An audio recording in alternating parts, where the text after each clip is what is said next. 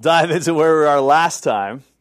So last time when we did address Acts chapter 15, we specifically looked at verses 19 through 21.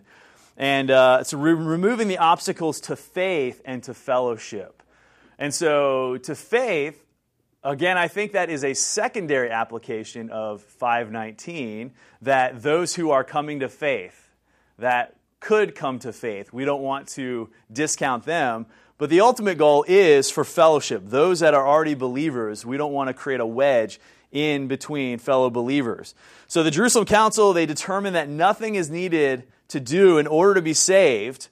But as a result of salvation, there are things they suggested not doing in order to have a good testimony amongst their Jewish neighbors inside the church and also outside the church. In other words, you don't need to become more Jewish, but become less Gentile.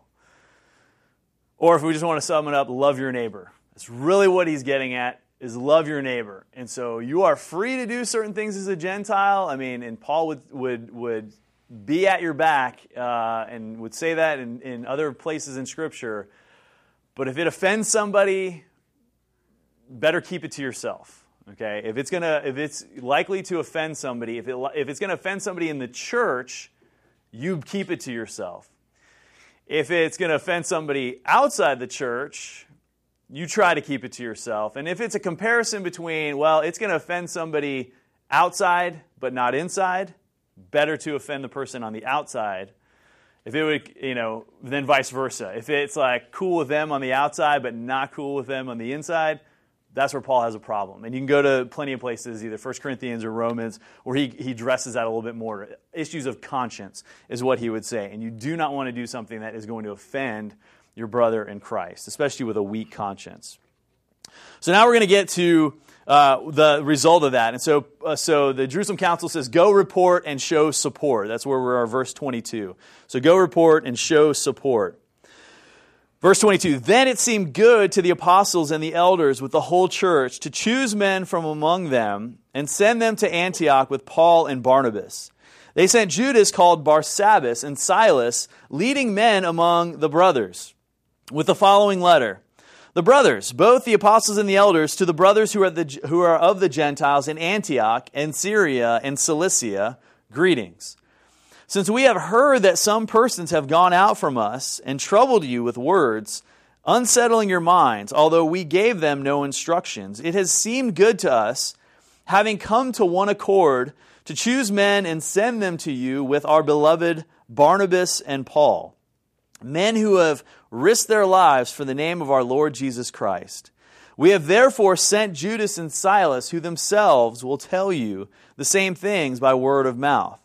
For it has seemed good to the Holy Spirit and to us to lay on you no greater burden than these requirements, that you abstain from what has been sacrificed to idols, and from blood, and from what has been strangled, and from sexual immorality. If you keep yourselves from these, you will do well. Farewell. Okay, so that's kind of what they did in the contents of the letter, and we really kind of unpacked the contents of the letter, but we'll circle back real quickly as we get to those in just a second. So why choose men from among them to send with Barnabas and Paul? Like, why do you think that they decided to do that, the Jerusalem Council? So they could have just said, Paul and Barnabas, go back, report back what we said, here's a letter. But they decided to take two men and say, we want to send two men with you. Why do you think that was a good idea? What's helpful about that?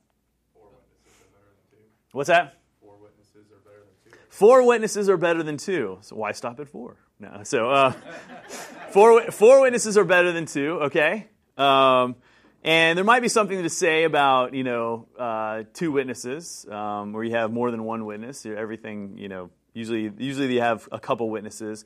But why send 2 men from where they're at? Because it would incur a travel and cost. Yeah, well, it validated what they were going to come say. This isn't, we told you this, we're coming back to tell you, see, even these guys told us we were okay. This is like, hey, here's representatives of the people we went to, clarify that. So just kind of validated what they were saying. Okay, validate exactly what they're saying, yeah. And if there's any sort of, because when they left, what likely was happening? And when Paul and Barnabas came down, remember there was men who came up from Jerusalem who were saying, hey, Gentiles, you got to get circumcised if you want to be saved. You got to follow the law of Moses. So what likely was happening within the church? It was causing what? Yeah, it was causing discord. It was causing probably division. Some were like, that makes sense. Or, yeah, you should, you guys should get circumcised. And some were like, no, no, no. And Paul tried to defend. He was on the non-circumcision side. And so just to kind of validate, instead of Paul saying like, yep, see, I told you so, right? You have two men that came up, plus them being men from Judea would also come and be able to say like, hey, listen, our brothers came up. Like our brothers, even though Barnabas was originally from there, but he spent so much time in Antioch that was kind of now their home church, that to send delegates would have been to say, some of our brothers maybe misspoke. Some of our brothers might have, said some things that were unhelpful or misguided. And the elders and the apostles, do say that we don't want to lay this burden on you. Plus, there are some things that they are going to say, well, this is what we suggest that you do. And it's not just like Paul is... did you have a hand in that? Or, it's some others from a different church to show what is being said. And it's also, hey, the church in Jerusalem supports what you guys are doing. It's just, again, another sign that you're not alone out there. You're a couple hundred miles away, but like we're with you. You guys are a like sister or brother church to us. And so we want to make sure that we're all operating on the same agenda. So what do we know? Do we know anything about these men? Well, two men. One was Judas. His name was called Barsabbas, which means Sabbath-born or son of the Sabbath. So a very Jewish name. Was that? No, I was gonna say. Is it okay to be born on the Sabbath? Does that work on the? Anyway, so they never addressed that issue, but. So it may be related, there was a guy in chapter 1 when there was two men that was brought up to replace Judas. There was one guy named Matthias, and then there was another guy named Joseph Barsabbas. Some think it's the same person, some think it's a guy related to the same person, or it could just be another guy that happened to be born on the Sabbath that had the same nickname. So we don't know, but anyway, it's just interesting to note that there was another person with a similar name back in Acts chapter 1 that the lot didn't fall on. It'd be kind of cool if it was the same person, but we're not sure, to kind of hear if he's still stuck around. We don't know about that. So that's all we know about him is just his name, Barsabbas. So son of the Sabbath just kind of shows that he's got a very Jewish name. And we'll see something in a second about both of them. Silas is short for Silvanus, which is a Greek name. And sometimes in the New Testament letters, Paul will sign for him or mention him with that name, which is a Greek name.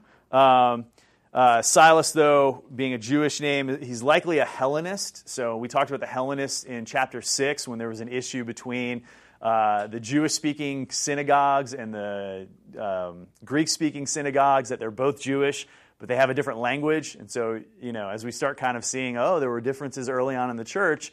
They were all Jewish, but they all didn't speak the same language, because some spoke Greek because they might have been born from outside. And so he was likely a Hellenist having that Greek name and that understanding.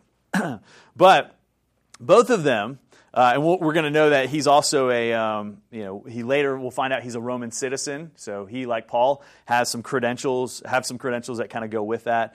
He'll later be a companion to Paul. We'll see that in just a little bit. And verse 32 says both were prophets. So they also have some standing in the church, and they have some giftedness that is recognized, that likely prophets were coming up from Jerusalem to Antioch several chapters back. Maybe Silas was one of them. Maybe Judas Barsabbas was one of them. We don't know. But other prophets were up there as well earlier in their past. So that's what we know about them. Men with credentials, men leaders in the church that were sent up to kind of echo the message that is being sent. So what do they address with the letter? Or who did they address with the letter? Well, specifically it says to Antioch, and that's the specific city that was having the issue. Then we have Syria. Antioch was located in Syria, but Syria would be kind of the surrounding the country that, of where Antioch is. Antioch today is actually like just on the southern kind of tip of Asia or Turkey today, which is just across the border of Lebanon to the south, and just not too far to the east is Syria. But that whole region would have been called Syria back then. And then Cilicia, which is an area in Turkey where Tarsus was. So that's kind of, southeast Turkey, where, again, Paul was. And we've talked about that area back in the past, because Paul went back there between certain endeavors. So all would have kind of mixed Gentile Jewish populations. Again, the further you get away from Israel, still within, a couple hundred miles of Jerusalem, you're going to have Jews, more Jewish-Gentile mix, and then as Paul is going to move further west towards Greece, you're going to have very few Jews in those areas. Still Jews, but by population, significantly less. So that's kind of the area that this letter is actually addressed to, interestingly. So not just Antioch, but also Syria and Cilicia. And the letter content is first, they give a greeting, and they say, hey, this is, we send greetings to you, and we send up, so the elders and Gentiles to the area, we send greetings to you. Then they address the issue, so we've heard that some persons have gone out from us, so they recognize that people came from where, from Jerusalem, Judea, and troubled you with words, unsettling your minds, although we gave them no instruction. So they kind of said, that, we know that there's an issue. Should you be burdened by these Old Testament regulations? And then they give you a solution to that, right? It says that we sent, beloved Barnabas and Paul, who risked their lives, Judas and Barsabbas, and it seemed good to the Holy Spirit and to us to lay no greater burdens than these requirements. So we don't want to lay these burdens of the Old Testament on you, but these specific things. And so we talked about those last week. Essentially, things that if Gentiles would have done would have offended people in the church that are still wrestling and, again, not laying aside, but still kind of like working through what do they need to do. We know Peter was wrestling through that for several years, and we'll see that in a little bit. They're still wrestling through, where his Jewish background relates to who he is as a Christian.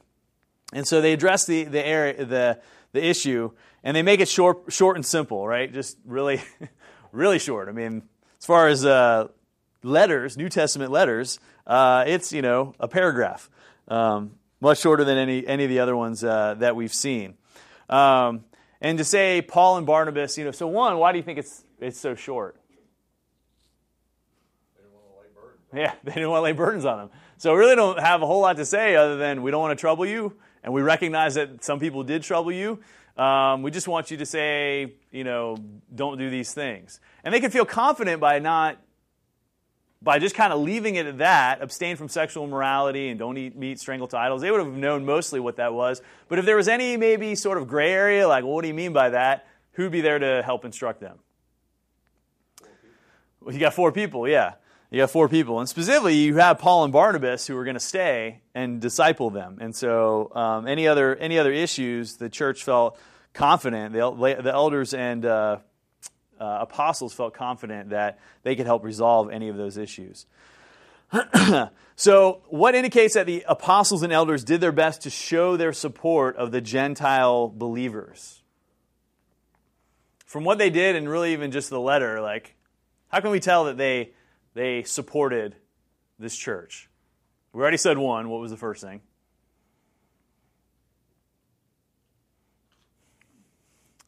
Lee said to you now. No?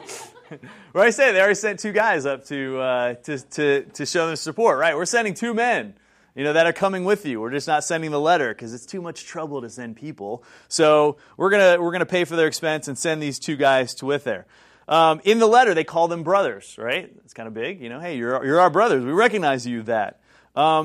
They commend Paul and Barnabas, our beloved brothers who sacrificed. They use that word beloved, right? That we love these guys, and they're not just going back and they're like, yeah, what these guys said, right? Like we have full confidence in them as well. Two of yours, we're sending back and with full confidence in you.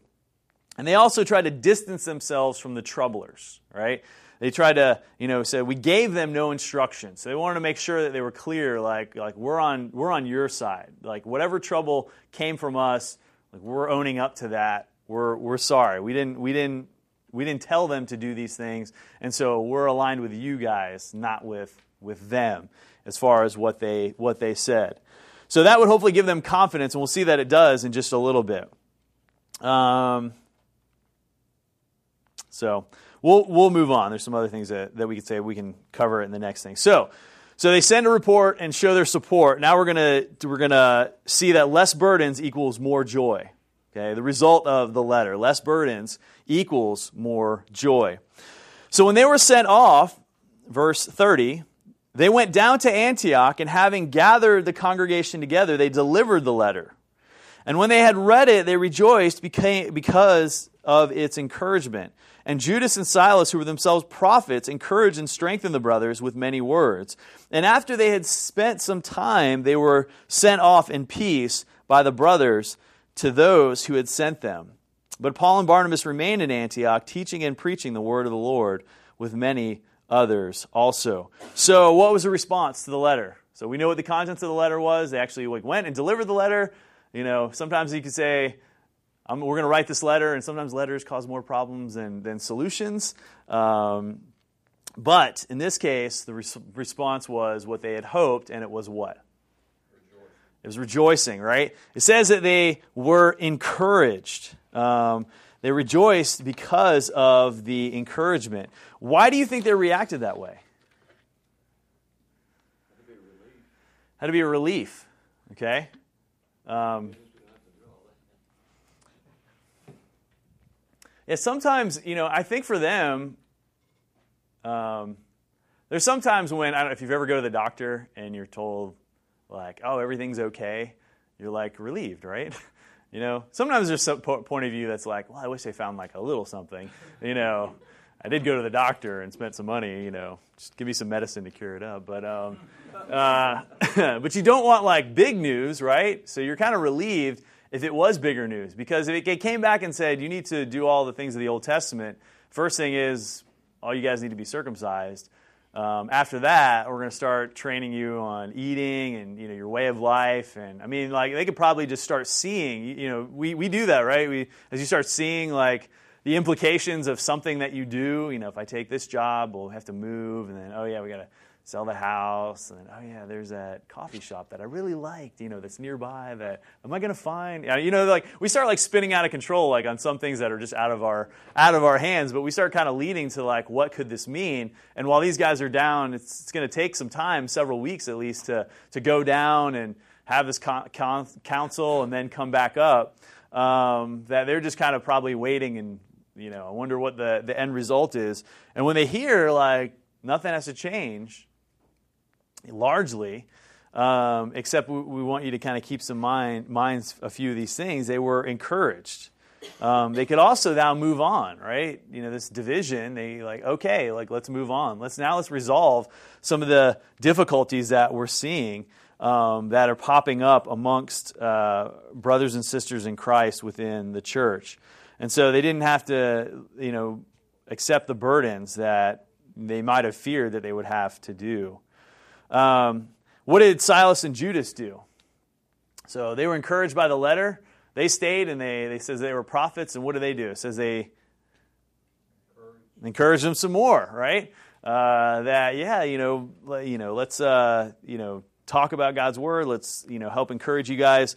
And then after that, what happened to Judas and Silas?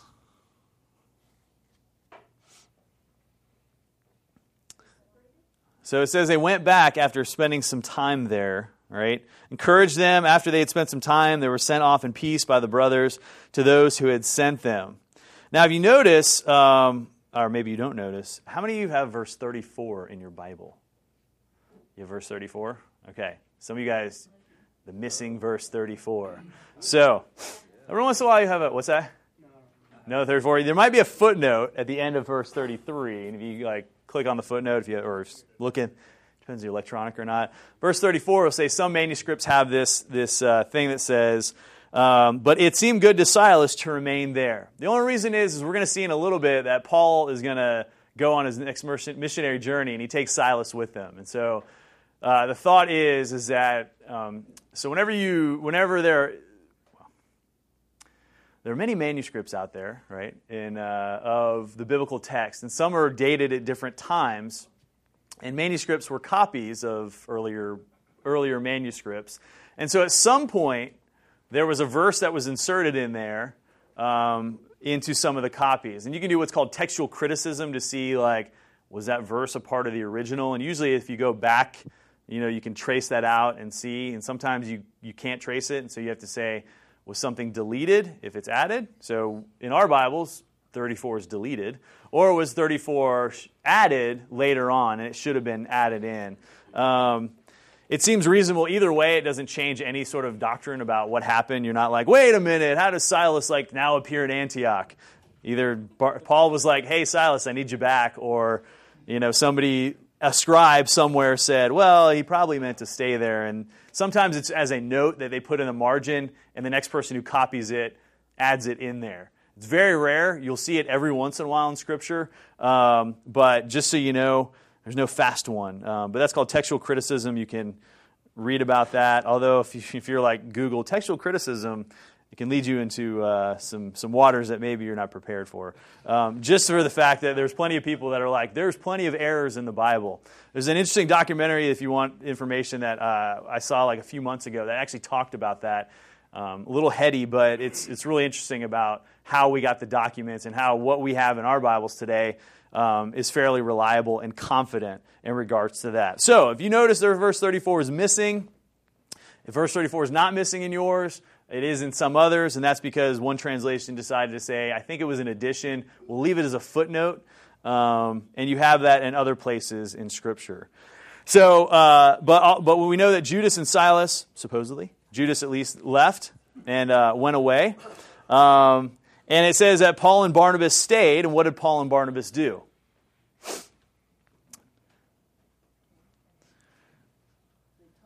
So they remained there to teach and to preach the word of the Lord with many others also. So they're there to continue teaching and to pouring in and to discipling the church that is there with them.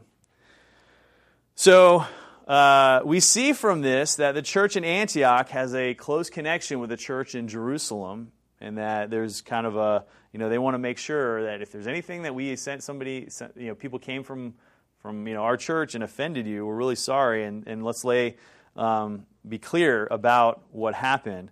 So we know, though, that the church is a pretty strong church, and they're strong enough that, several chapters back we saw that their leaders got together, the Holy Spirit kind of was poured out upon them, and they, were led to send Paul and Barnabas out, that they're able to support these missionaries.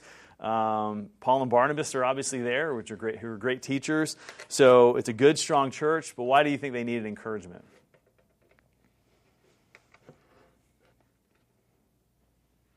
Why do you think they would need encouragement?